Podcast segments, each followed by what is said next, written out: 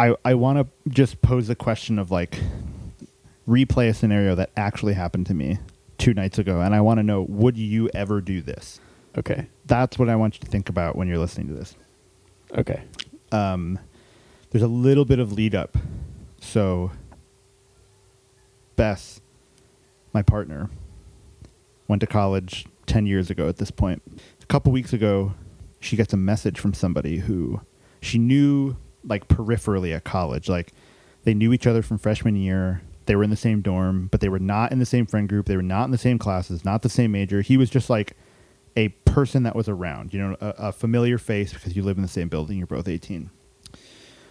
She had no relationship with this guy through college, after college, or now. You know what I mean? Just one of those people that existed. Mm-hmm. He reaches out to her on LinkedIn, of all places. Mm-hmm. And she's just like, what the like, like a like she's remembering like who the fuck is this guy, but also just like weird fucking move, right? And she's like, is he trying to slide in my DMs, whatever? And I was like, I don't know, just like ask him like what the fuck is up. Uh-huh. Uh, and and you know, turns out he's just really adamant about hanging out, and and she's doing all the classic dodges, like like you know they make plans, like oh I can't, like oh they're going to get coffee, like oh something came up, you know. Uh-huh. And finally, she's like, okay, Eli, like I really don't, I don't think I can hold this guy off anymore. He's like trying to come to dinner one night this week At your at your house. at my house. Okay. So I'm like, yeah, whatever. Just like get it on the calendar. Like, don't sweat it. Like, we'll cook dinner. It'll be fine. Like, yeah, it's sort of a random person, but like, whatever. Yeah. Uh, so this was yesterday, Tuesday, literally the day he was coming over, and he's texting her throughout the day, and like, he's like, you know, what can I bring? And we're like, you know, nothing huge. Like, we're we're handling food. Like, bring a salad, bring a bring a vegetable side. You know, don't don't stress on this, but like, you know, bring us out. And he's like, okay, I'll bring LaCroix. Um, so so I was like, okay, he he either cannot read or cannot cook, one of the two or both. Um, so that happens during the day. Fast forward to like you know 15 minutes before I'm at home, I'm cooking dinner. Bess gets a text from him. This is what it says verbatim. 15 minutes before, keep in mind. Mm-hmm. Can I bring a plus one? That's what Huh. the text said. Can I bring a plus one? And so Bess is texting me like, literally, what? Like, Yeah. like damn the balls on this dude and i was like look this is already a wild card night like why not up the ante fuck it say yes I, I was like say yes like i do not Yeah. care we have enough food like who, like who knows what this is going to be and so he brings somebody Mm-hmm. and uh, it turns out i was meeting him for the first time when he showed up into my house Mm-hmm. and i met the woman he brought for the very first time when she showed up into my house Right. and it turns out they had met for the very first time five hours ago What? because this was a Tinder date. They met on Tinder that day. She's a flight attendant from Florida. you ready for the kicker? Yeah. He didn't bring LaCroix. like, wow. So he he truly didn't do anything that was like No. set up for him to do. No. Would you ever bring a plus one to like a wild card dinner that you have kind of wiggled your way into? I don't know, man. That's a pretty fucking good prank. like, Wow. if, like, because he doesn't know you, right? And like, No. I guess he barely knows Bess, yeah. like at least on like a closeness level. hmm So, dude, I don't know. That I think that's hilarious, and I applaud him. I don't know if I Wow. if I could do that, but Yeah. so how did it go though?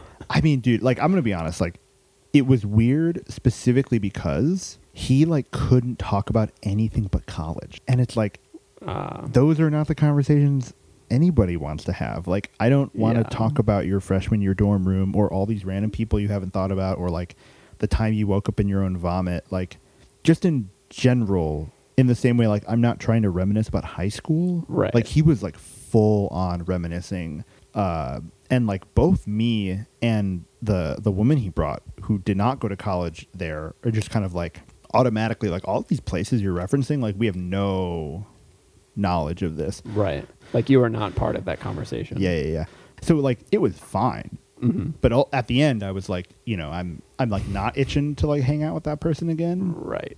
um yeah so that I mean that's how it went. I, honestly though, uh, the woman, dude, she she was really cool and like totally was able to hang and was like very aware of all of these dynamics of like I am she she like she knew she was a truly random person and that was sort of like level 2 of randomness Uh huh. and like played it totally cool. Um, I'm not, Nice. you know, I'm also not like trying to be her friend. Like they both live in Chicago, right? But I'm, I'm like, you know, I'm, I'm okay to exist separately from these people. Yeah. So how long ago was this? Yesterday? Last night, Wow. Okay. So what are your predictions for like the prognosis of him and Bess, like with the quote unquote reconnection? Is it is this all but gone?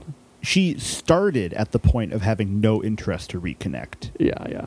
and I would say she's only firmly there, which I, I like think is okay. I think like we are allowed to like not, Oh my God. you know, You're that's beyond okay. yeah, yeah, yeah, yeah, yeah, man. So that was my night. The only way that could have gone worse for you is if it was like talking about high school. Oh my god, I know. And but dude, true story. The dude doesn't know how to cook. He told us the whole story how he was dating somebody for like six years Uh huh. and how she like would not let him cook because he was so bad. and so like the dude has no idea how to cook. Like I made banh mi's last night and he was like, I've never had a banh mi. Wow. And I also made eggplant for the side and he was like he was like, How do you cook eggplant? So you and I both just watched The Bear. yes. like probably a lot of people have. Yes. My friend Alexi told me to watch it. Eli's and my friend Molly told me to watch it. Both of them several times were like, you got to watch this. And I was like, dope. Alexi was like, oh, the show takes place in Chicago and it's about Italian beef. and I was like, and I was like, fuck, I want some Italian beef.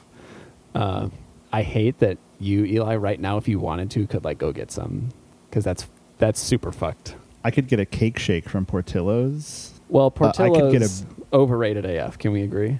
I mean, I would go to many other places before Portillo's, but I would not be mad if I was at a Portillo's. Sure, And I was sure. eating a, a big beef, fully dipped, extra hot peppers, add Dude. cheese. Are you JKing me? Like Okay, okay, we gotta cut. We gotta cut there. I, that was NSFW. there's only so much I can take. um, yeah. So that. So I just had like a bunch of recommendations, and that was it. And so I watched it. Um, we'll get into that, but yeah, tell me about how you how you came into the show. Yeah. So, like Owen, I was getting wrecked this show left and right. Um, and there's all the talk in like, you know, the service world of like, I think generally people are like, yeah, this is like not inaccurate. You know, it like totally veers towards accurate. Um, and so in my head, I, you know, I worked in the service industry for like eight years. I did not, like, I was not like a cook on a line, um, but I worked in like coffee and I worked at places that were full restaurants. So, like, we were, we were, you know, part of the kitchen and we're on brunch service and shit like that. And like, we were a team with the kitchen and everything. Um, so like I understand like some elements. Like I have my own stories from like those days. Like a short one being when I was like 19, I had my first what I thought was like big boy job in downtown Dallas, Mm-hmm. and I was on the morning shift, so like 6 a.m. to like one uh, weekdays. I was in college and I was just skipping all of my classes to go. Where I would get up at five, drive 45 minutes to Dallas, and like just work. What place was that at? It was called Ascension. it still exists. Right. Yeah. Um, I worked it, it. I worked there when it was only. It, there was the only one. Now there's like ten, but this was like just a standalone spot. The owner was absolutely batshit whack, horrible person. But they had a full kitchen. You know, worked a lot of brunch services and shit like that. Mhm. Um, but one time, I knew that one of my coworkers would go into the walk-in and you know grab some bites to eat. And you know, it wasn't a big deal. Whatever, like snacks and food here and there. You know, Yeah. probably should not have done it, but like no one gave a shit, right? Right. Uh, and he was like, dude, there are meatballs in the walk-in. I was like, I'm trying to eat a meatball.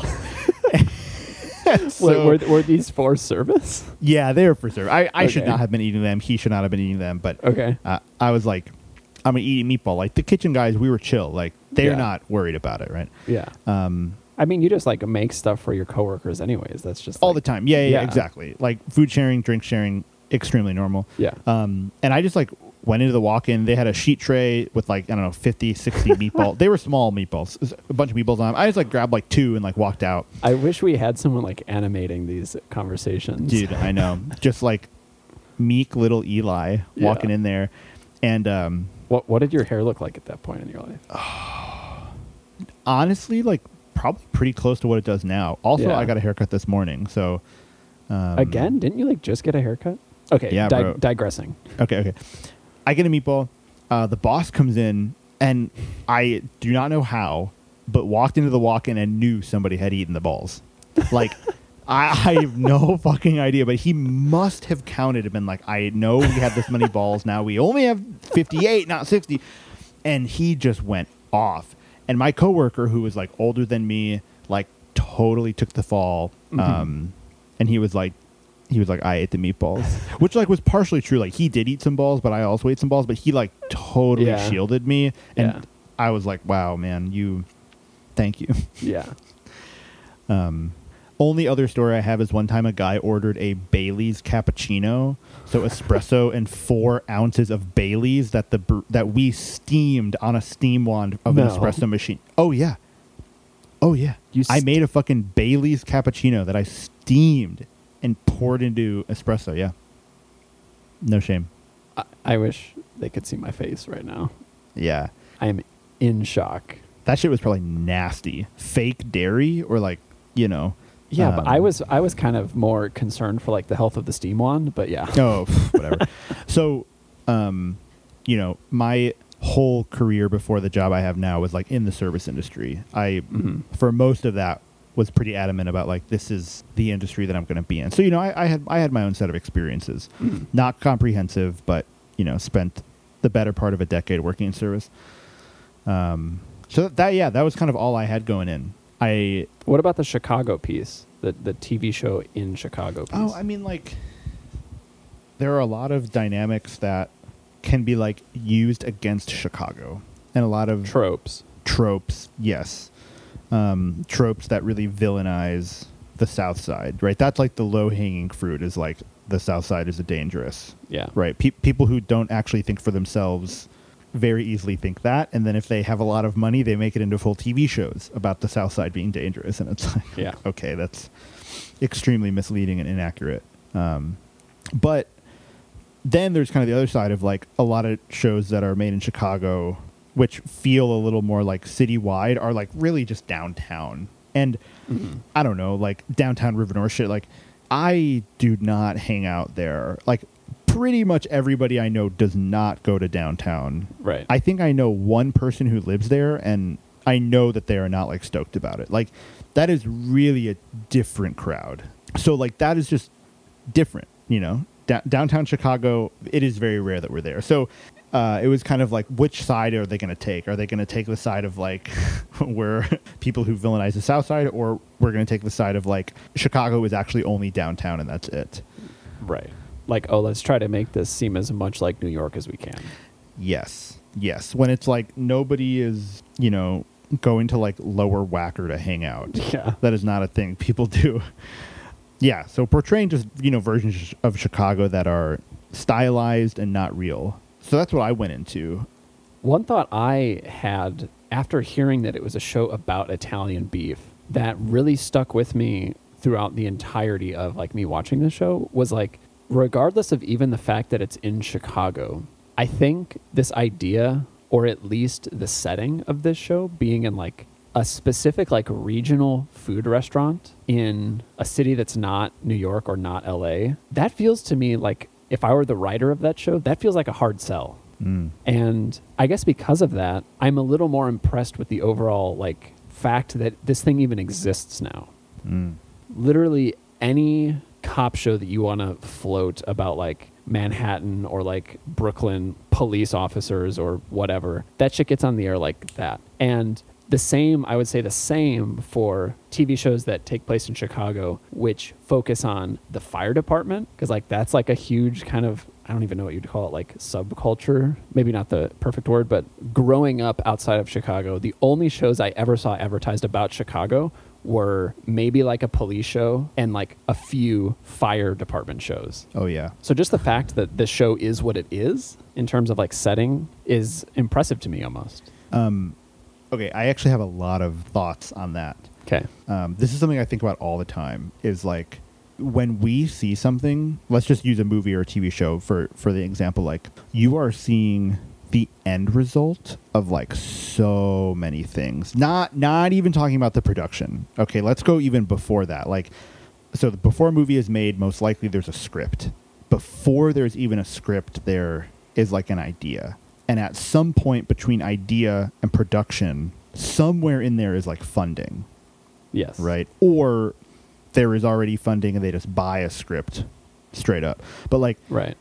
when especially like distribution hubs like Netflix, FX, or like streaming platforms, hmm when they are like working on their programming, they rank everything not only by like the demographic viewer who is going to watch this and what percent of our our members are that demographic Mhm. and by budget level is this Mhm. you know a 200 million dollar effort is this a 1 million dollar effort and then they they sort of band all of the like budgets together so the big budget shit which Mhm.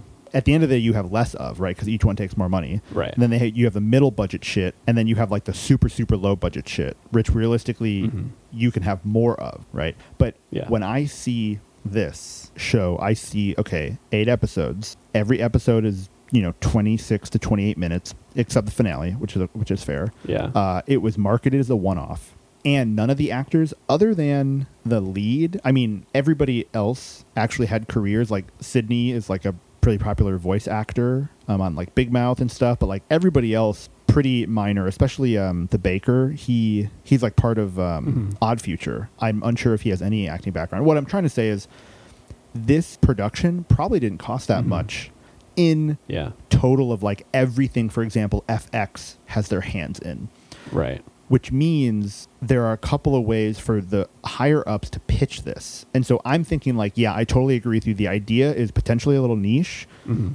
but the risk is lower once it sort of gets like put into almost what I would want to call like a stock portfolio. Yeah, Right? yeah. Like if if you have one stock that really doesn't perform well but you have 2000, it doesn't matter. Mhm. So like the money that goes in is weighed differently and because it's going on a streaming platform, you don't have to worry about people tuning in at a certain time so you're not vying for like somebody's uh, schedule, right. You're not vying for after dinner or like after work or in the morning. And because you are kind of like billing this with like one person, you can get away with paying fresh actors less money. I'm not justifying that, but I'm saying like, okay, you have a cast of like nine folks that you've never heard of.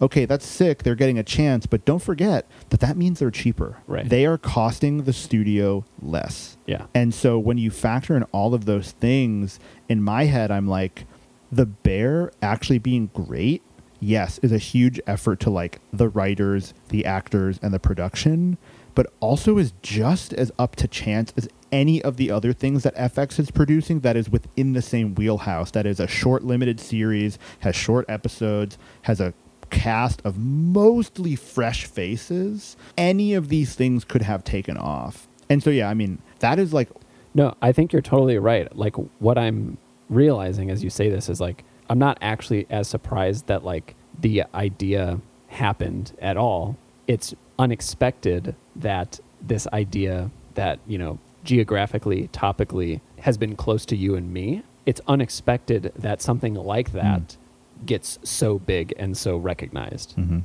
fair. Yeah, that makes sense. I guess the one exception to is Josh Bernthal for like what four scenes or something.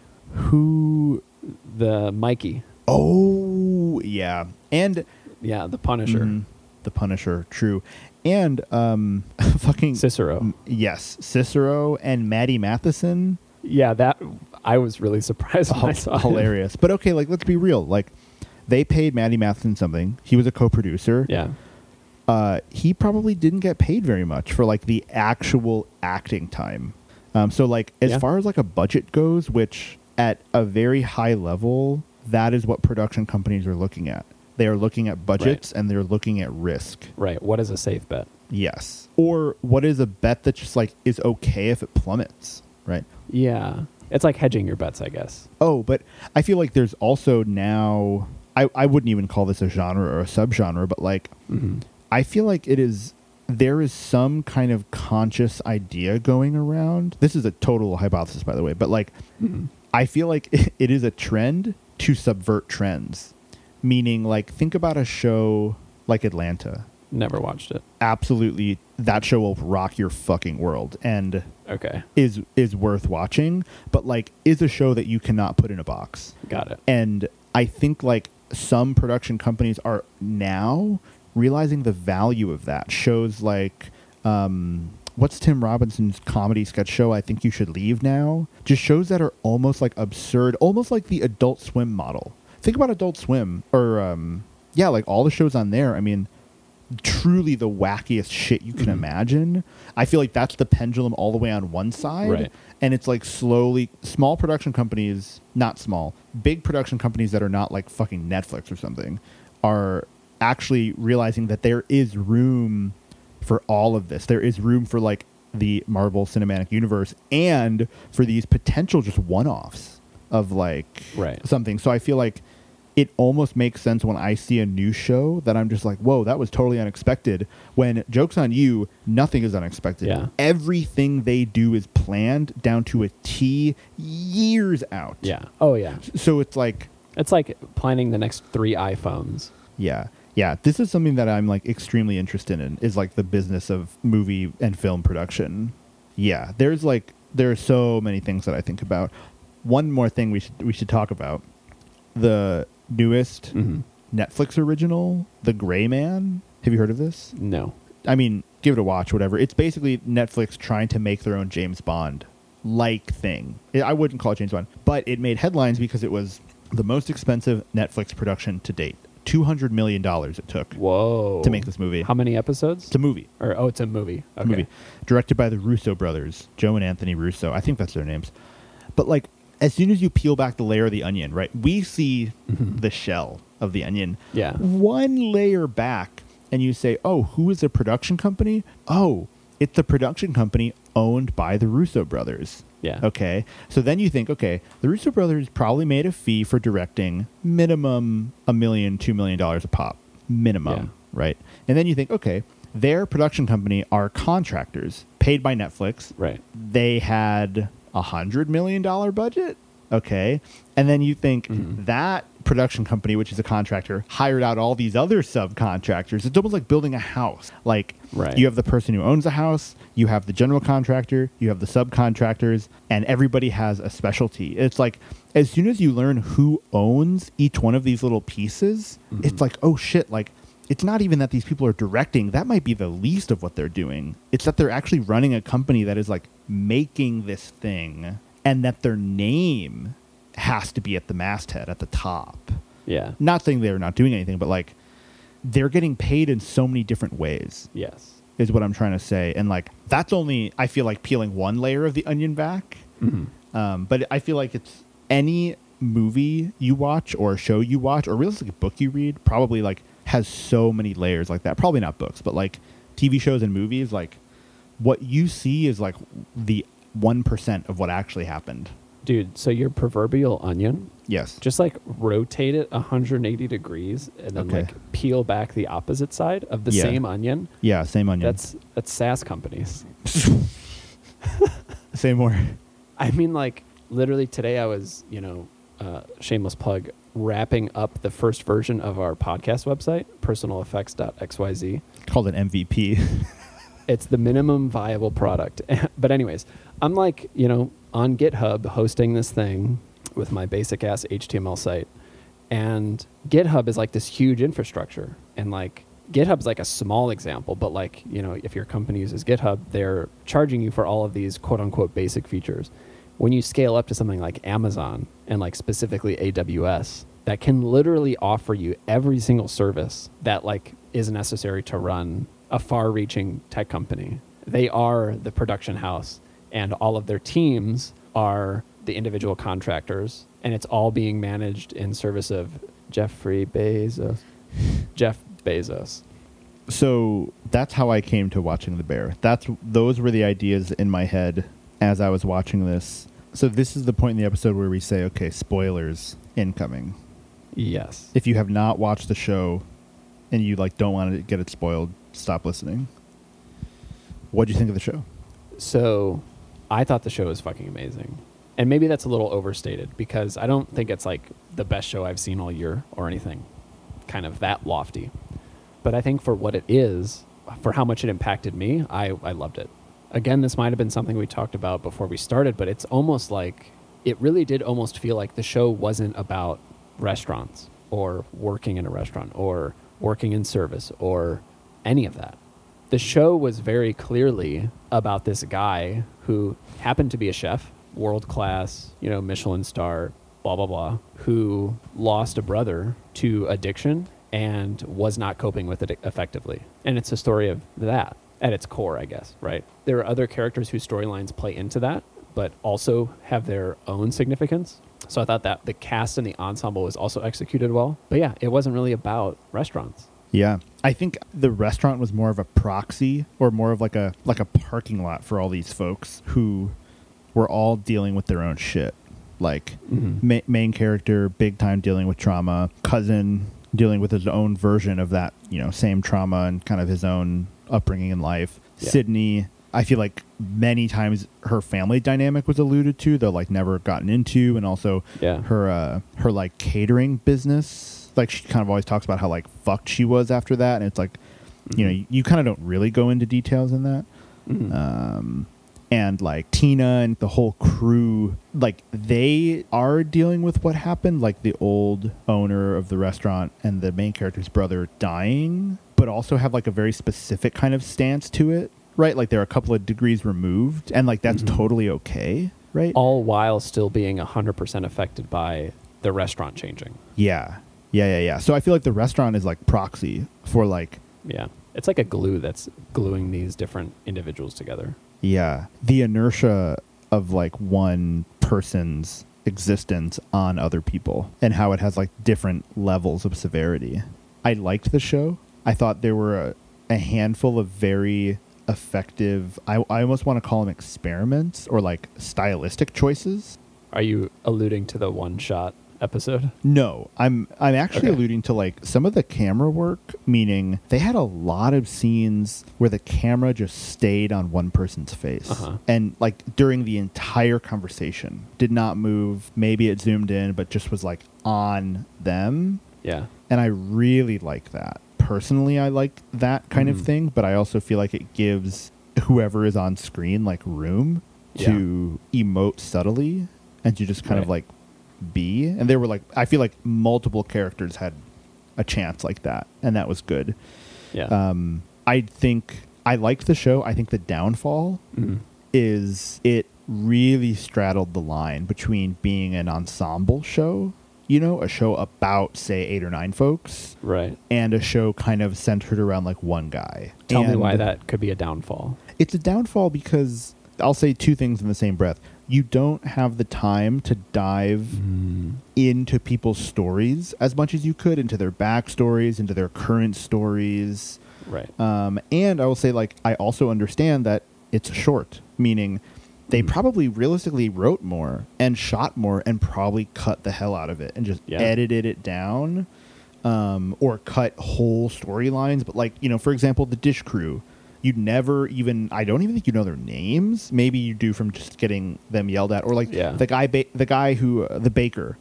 Why the fuck is he all of a sudden obsessing over this? Honestly, Sydney, who became a pretty major Mhm. character, like you don't really understand what the fuck she's dealing with Right. at home. And part of me is just like, that's what I want. Like that, those are the juicy bits. Like, yeah, some of it can be done in flashback, but the very small morsels you get, for example, of like the main character's family when the brother was alive, immediately pieces so many things together. And you know, I think it's a balancing act of like you don't want to give too much.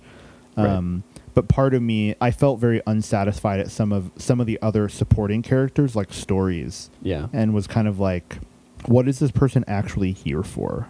Right. The inclusion of them as a whole unit left something to be desired. That I hope would get shelled out in Yeah. further seasons or would have gotten shelled out had this show been an hour long episode Right, every yeah. episode right like i don't fault you know the writers per se or stuff like that but it feels like almost a result of whatever situation they were dealing with um, You also bring up an interesting point that I think about a lot in just like media, like TV movies in general, about like flashbacks. And like, I don't know where I heard this quote or idea, but basically, I've heard people say that flashbacks are like weak writing, especially when they're uh, they are superfluous or you're leaning on them.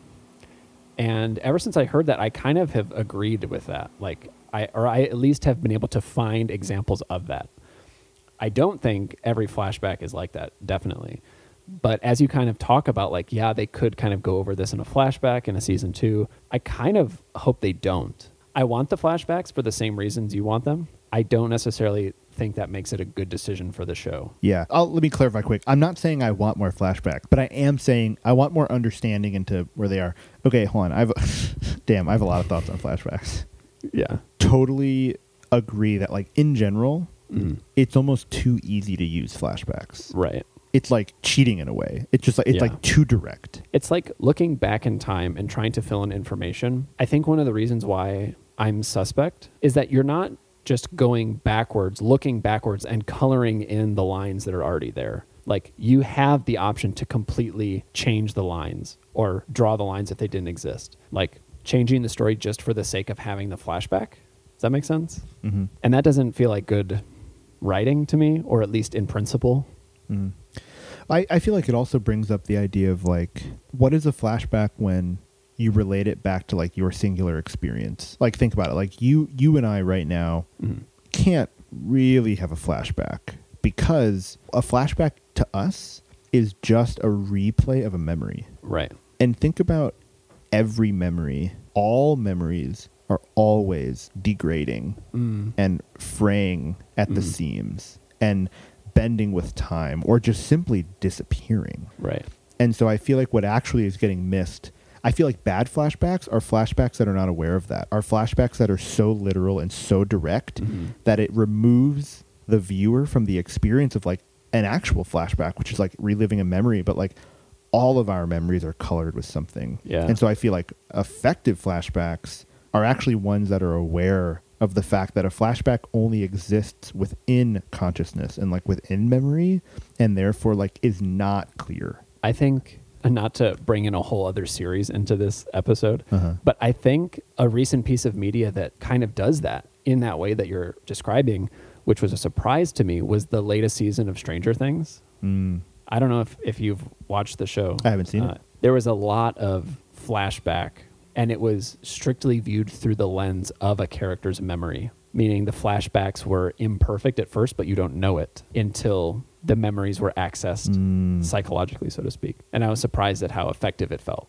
There's there are a lot of movies that I think of Yeah. that are like really totally like wonderful and sort of like uh, Give me one. evergreen examples of this. Yeah. Um, my favorite, which is also like probably in my top three movies of all time, if not like my top movie of all time, Okay. um, is a movie from the 60s, maybe late 50s, but I think early 60s by Alain Resnais, French director, um, called Hiroshima Mon Amour Mm. and it was originally supposed to be a documentary, a co-production between Japan and France about the Hiroshima bombing. And when he got to Hiroshima, he made the decision to make it like a fiction film and have it be a love story about two people, like a French woman and a Japanese man. And it's all it's the movie is about them after the bombing, but is told sort of through these very like flowy, murky flashbacks before the bombing. And it's extremely evocative and moving. And also the director, Alain Resnais, actually was a film editor before he was ever a director. And so he is like specifically known for really pioneering a couple of editing techniques, like film editing techniques. Um, and one of them being cuts back and forth from like present to before. He was like one of the first people that ever did that. Even though it seems Oh. really rudimentary now, Right. he was one of the first people who like did that. That was not his idea. Like that idea had fomented, Uh huh. but he was the first guy who was like, I can do this through editing. Wow. um, like cut back to certain things and then cut forward like in a blink of an eye or something like that. Right. Um, and sorry, peeling back the onion one further, this movie was written. The screenplay was written by a woman named Marguerite Duras, who is a seriously was a seriously good author. She's passed, but I've read a ton of her books, and they are all very much like that. Writing that completely seamlessly goes from the past to the present in in a matter of words Yeah. right? This kind of like boundaryless moving back and forth, and so powerful force. But yeah, you should you should watch that movie. Deal. Speaking of editing, or perhaps lack thereof, another aspect of The Bear that was noted to me as part of the recommendation for me to watch it was the second to last episode had one long entire scene, one shot make up pretty much the majority of the episode. There's there's a little sequence in the beginning that's kind of like a an intro while some credits roll, I think. Ode to Chicago. Yeah. yeah. They, that's when they did all the cuts to all the famous Portillo's. Jeans Johnnie's, and Judes, Superdawg, Yeah. shit like that. Yeah. Um, so yeah, the other than that little intro, it was one shot, and I haven't thought about this particular piece as much, but I was not impressed by that up front. Not watching it, but when I was told about it, it didn't really grab me. Like maybe they thought it would. The recommendations that I was given, I don't think they grabbed me as much as the recommenders thought it would. Did you know about that one shot before watching? oh no, no idea. I just went into the episode and was like, oh nice. What do you think? Okay, hold on. Dumb question. Yeah. I did not even clock. I'm sort of upset at myself that I didn't clock this, but like that it was full on one shot, meaning uncut footage. Was it uncut footage or was it just one scene? Like the whole episode took place in almost real time in one scene, never changed. I don't remember it being. I thought it was. may- I, I might be wrong. Effectively, it was one shot. After that little Ode to Chicago intro, it was one shot, but I have some things to say about it. One, first thing, not necessarily a demerit uh, because it happens often. There were several moments when, if they wanted to put a cut and hide it in editing, they could have. There's one beat where the camera is following Richie, moving behind the bar away from the kitchen, kind of following in front of Richie. And the camera swings around him and his back, which is which he had a white shirt on, mm-hmm. his back pretty much covered the entire frame for I don't know, a few frames. Could have been cut right there. Could have been cut right there. There were a couple other points. That was the most obvious. There were a couple more points that I was like, this might not be a true, quote unquote, true single shot, but I don't know. I have not looked into that. Another thing that isn't a demerit by any means, but that kind of broke the experience for me is that episode, only 20 minutes long in total, including the super intro. short, super short episode. So the fact that they still put breaks for commercial cuts, like there were still blackouts momentarily where a commercial would have been, and I I didn't understand why that was. that's why I thought it wasn't a single shot because I remember that. so at those moments. I was like, after the first one happened, I was watching really closely. I think at those moments, they were not cuts. Like, I remember that one of them was like a close up on Carmy's face, and it, it felt like it was the exact same position, pose, expression, etc. Yeah. So, for those reasons, not really anything negative to say, but just notes on it or um, things I noticed. In general, though, I didn't find it impressive. I don't think it was like a drag or like, I don't think it took away, but like, I don't know. I was not impressed by the cinematography of that shot. And maybe it's just because, like, as consumers who are potentially more aware of decisions like this when creating media, it almost seems, to put it strongly, contrived. Hmm. I can think back to the first time I kind of noticed a single shot scene on my own, and it was uh, Daredevil, like season two or something. It has this big long scene. Probably also has cuts, so it's like a fake one scene or a fake one shot. But I but I noticed it, and I had never noticed it in a show before or in a movie or whatever. And I was like, wow, that was that was sick. The the effect I could feel the effect, and I didn't feel that same effect in episode seven. But I do think the choice to do that was a very appropriate one given the pandemonium happening in the restaurant, in the kitchen at that time. I think it's a great choice. in terms of mood. In terms of the gimmick, didn't really affect me though. Mm. Interesting. I feel yeah. I'm I'm trying to think like what side am I on because I agree with you. Like the setting is the episode has immense inertia and is going and going and going and then it boils over and then it keeps going and it just gets worse and worse and worse and the chaos just Yeah. gets wider and starts consuming not only the main character Carmy but like everybody right everybody Yeah. interacts with him just going fucking ballistic Yeah, multiple multiple breaking points for the characters. multiple breaking points. And I feel like if you had wanted to go full chaos mode, you actually would have edited it to be even more percussive and more rhythmic Yeah. and more like fucking bombastic. And so Yeah. I, I I do agree with you that it's almost a choice of like restraint to Yeah. hold back and do it in one shot and let the scene carry hmm that energy and rhythm. But I agree with you sort of with the end product being like, I don't know if it actually added anything. Like I didn't Mhm. I left that episode and was more moved by like the content rather than the style. Yeah, totally. Um and I also remember watching like finishing the episode and being like, wait, that was it? Like that was like seventeen minutes of Yeah, footage. But but then I thought about like how much production design and effort and rehearsal that scene Yeah. probably took that's and a like huge take. mad effort and then like imagine the amount of time it took to reset yeah probably Yeah. triple the amount of time it took to film yeah Maybe I mean they even- probably they probably shot that more than once. i mean theoretically yeah i mean, I mean it'd be pretty cool if it did it one take but E- editing editing or cutting aside, massive effort. Yeah.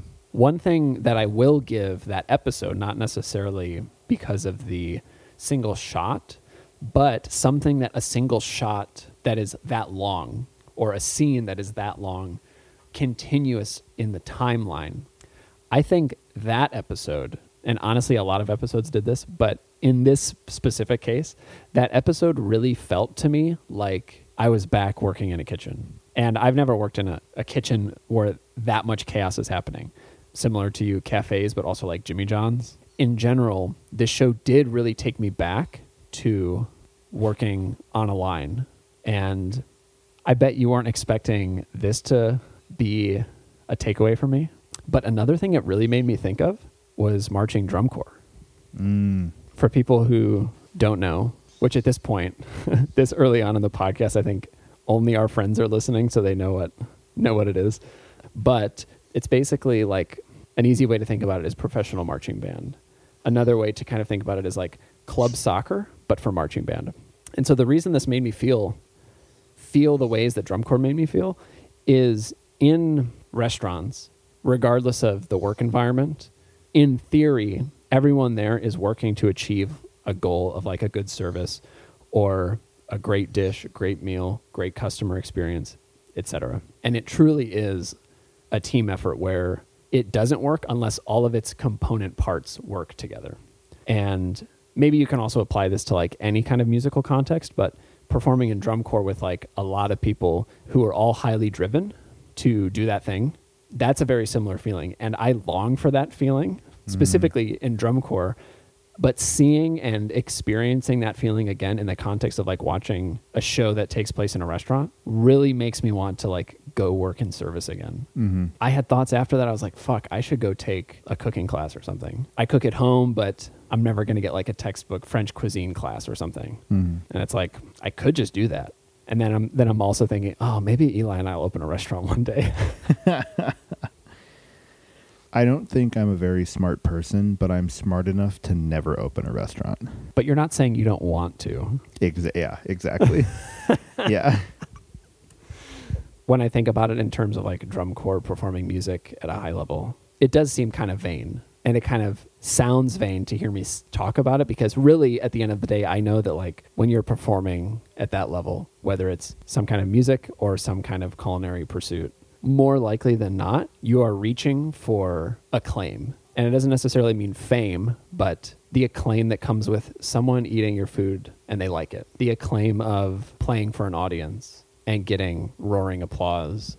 There's, I think there's a bit of ego. Yeah. And I, I also think it would be unfair to like remove ego from this. Like, I don't think it's Right. a bad, I don't think it's a bad thing, but like, yeah, 100%. There's always a bit of ego involved. Yeah, and that also was I think very specific to a lot of the stuff that Carmy was going through kind of mentally and emotionally throughout the course of the season. Like I think it was in the last episode. The last episode started out in that Al-Anon meeting where he walked through basically his whole emotional connection, break of that connection, and inability to deal with that disconnection emotionally from his brother. And in that scene, he describes going to do this thing to prove a point, to prove that you can achieve something that mm-hmm. great. And that's like really, it's a really intoxicating feeling that I could really identify with. Yeah, you are a very driven person, so that makes sense. What what part do you want to talk about next? Um, I had one more thing that I was thinking of, okay. um, but I, I'm also getting pretty tired. Yeah. Let's. Let, I think the perfect segue to talk about the ending is the beginning. Okay. I only reflected on this after having finished the show. I didn't understand the significance of it until I was done, and maybe there is no significance of it, but Mhm. it felt calculated that Mhm. the, the the introduction you have to the show, episode one, you know, first couple minutes, you know, the, the premise you learn is a brother inherits a family restaurant. But like you do not go through any of sort of those classic steps of like watching the person die, watching like the family gather at a funeral, them reading the will, one person being like, "Oh, I get the restaurant," and then sort of like even their introduction to the restaurant, like you almost start like right after, like you don't even see him Mhm. deal with like accepting the fact that he has a restaurant or dealing with any of the lifestyle changes that he probably had had to Mhm. have made to make that work. Like he already lives in Chicago, he has an apartment, he is working at the restaurant. That's where the show starts. You don't get Right. any of that other stuff. Yeah. Um, and I thought that was really interesting. Just getting, it's almost just the feeling of like getting thrown in the deep end. Yeah. And um, I feel like that pairs really well with like how sort of a lot of the characters are introed, but especially Sydney is like, Mhm. she like applies for a job and it's just like, okay, put your apron on. You're at work now. you know, Yeah. it's like, it's like your stage is immediate. You Yeah. start, you start right now. Um, so I thought that was interesting, and I think it ended in a place where I felt like if that beginning made me really hopeful, I I almost felt like less satisfied at the end because like okay, biggest spoiler of all time. They are under immense money problems, and then all of a sudden, essentially through magic, they just find all the money. Literally, they Yeah. stumble upon money, and it's like great. Now those problems are just wiped away. And I felt like as quickly as it came, it like wiped everything away. Of like, Yeah. Obviously, like the issues of his unprocessed grief are still going to be there, but like it sort of wipes away the pr- Yeah. the inherent underlying problems of the restaurant, meaning they're extremely strapped for cash, and so that's why they're doing all this insane things, oh, doing all these Right. insane things. And I was kind of like, it is cool that they found the money, and also was like that. I don't know. It's just like kind of pauses. It's like a cheap cheap trick almost. Yeah, it pauses the struggle a little bit. Um, but I was kind of like, okay, interesting. I liked the ending and was like, shit, Yeah. the show is going to be totally different next season because they're not going to be dealing with this. Right. Maybe I'm going to sound like an idiot and I like missed something. Why do you think the money was in the tomato cans? Oh, I mean, it's not even why. It's how did they? At what stage did the money Right. get inserted? Like, it had to be the manufacturer because once you open a can, you cannot reclose it. So so are you approaching this like this was like some fluke accident? No, I'm saying. Okay, but why did Mikey have the money in the tomato cans? I mean, Where did that money come from? where did the money come from? Whose money is it? Who at the supplier or the factory Okayed that? put the wads of money in the cans before they got canned? Yeah. um, yeah, I mean, like they are going to pay back the big loan they had, right, from Cicero, three hundred and thirty k. yeah. But what? Yeah, exactly. What if that money is not theirs to use for that, and what if they sort of just Yeah. get get into another hole of like you just swapped out one debt for another, right? Yeah. Do you think? I mean, I I feel like that's probably going to be. It, it has to be a sticking a pain Yeah, point for the yeah. next season. It also introduces or reminds you maybe of how not in touch Mikey was with Carmy and just his life in general. Like, did Mikey think through? Oh, there's all this money here. He'll be fine. Mm. You know, obviously assuming he's going to find it, or was that a neglect and it's going to come back to bite Carmy and someone's going to come break his knees? Also, in closing, what a shitty note to leave someone? What, what I mean, yeah, they had the recipe on the back. What would the front say? I love you. Like, get in there. Like, or go get let it. Let, let it rip. Let it rip. Like, I have very little patience for that kind of shit.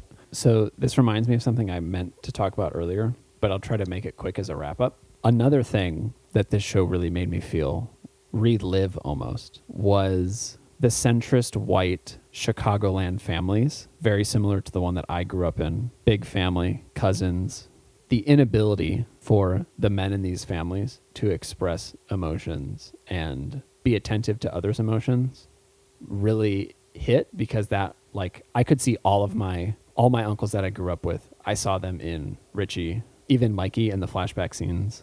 Like that was like visceral for me in a way. And Mm. it was this really strange juxtaposition because like in general the show really made me miss like chicago and like living near there and the thought that that brings into your head is like oh maybe i should go maybe i should go live in chicago go back to this place i've not seriously been to in so long Mhm. but then i see these characters who remind me of the toxic people with all of these toxic characteristics that i grew up around and then i'm like fuck i can't go back there You could come back. yeah i do want that italian beef oh my god Well, I did. I said we didn't even talk about the Xanax episode.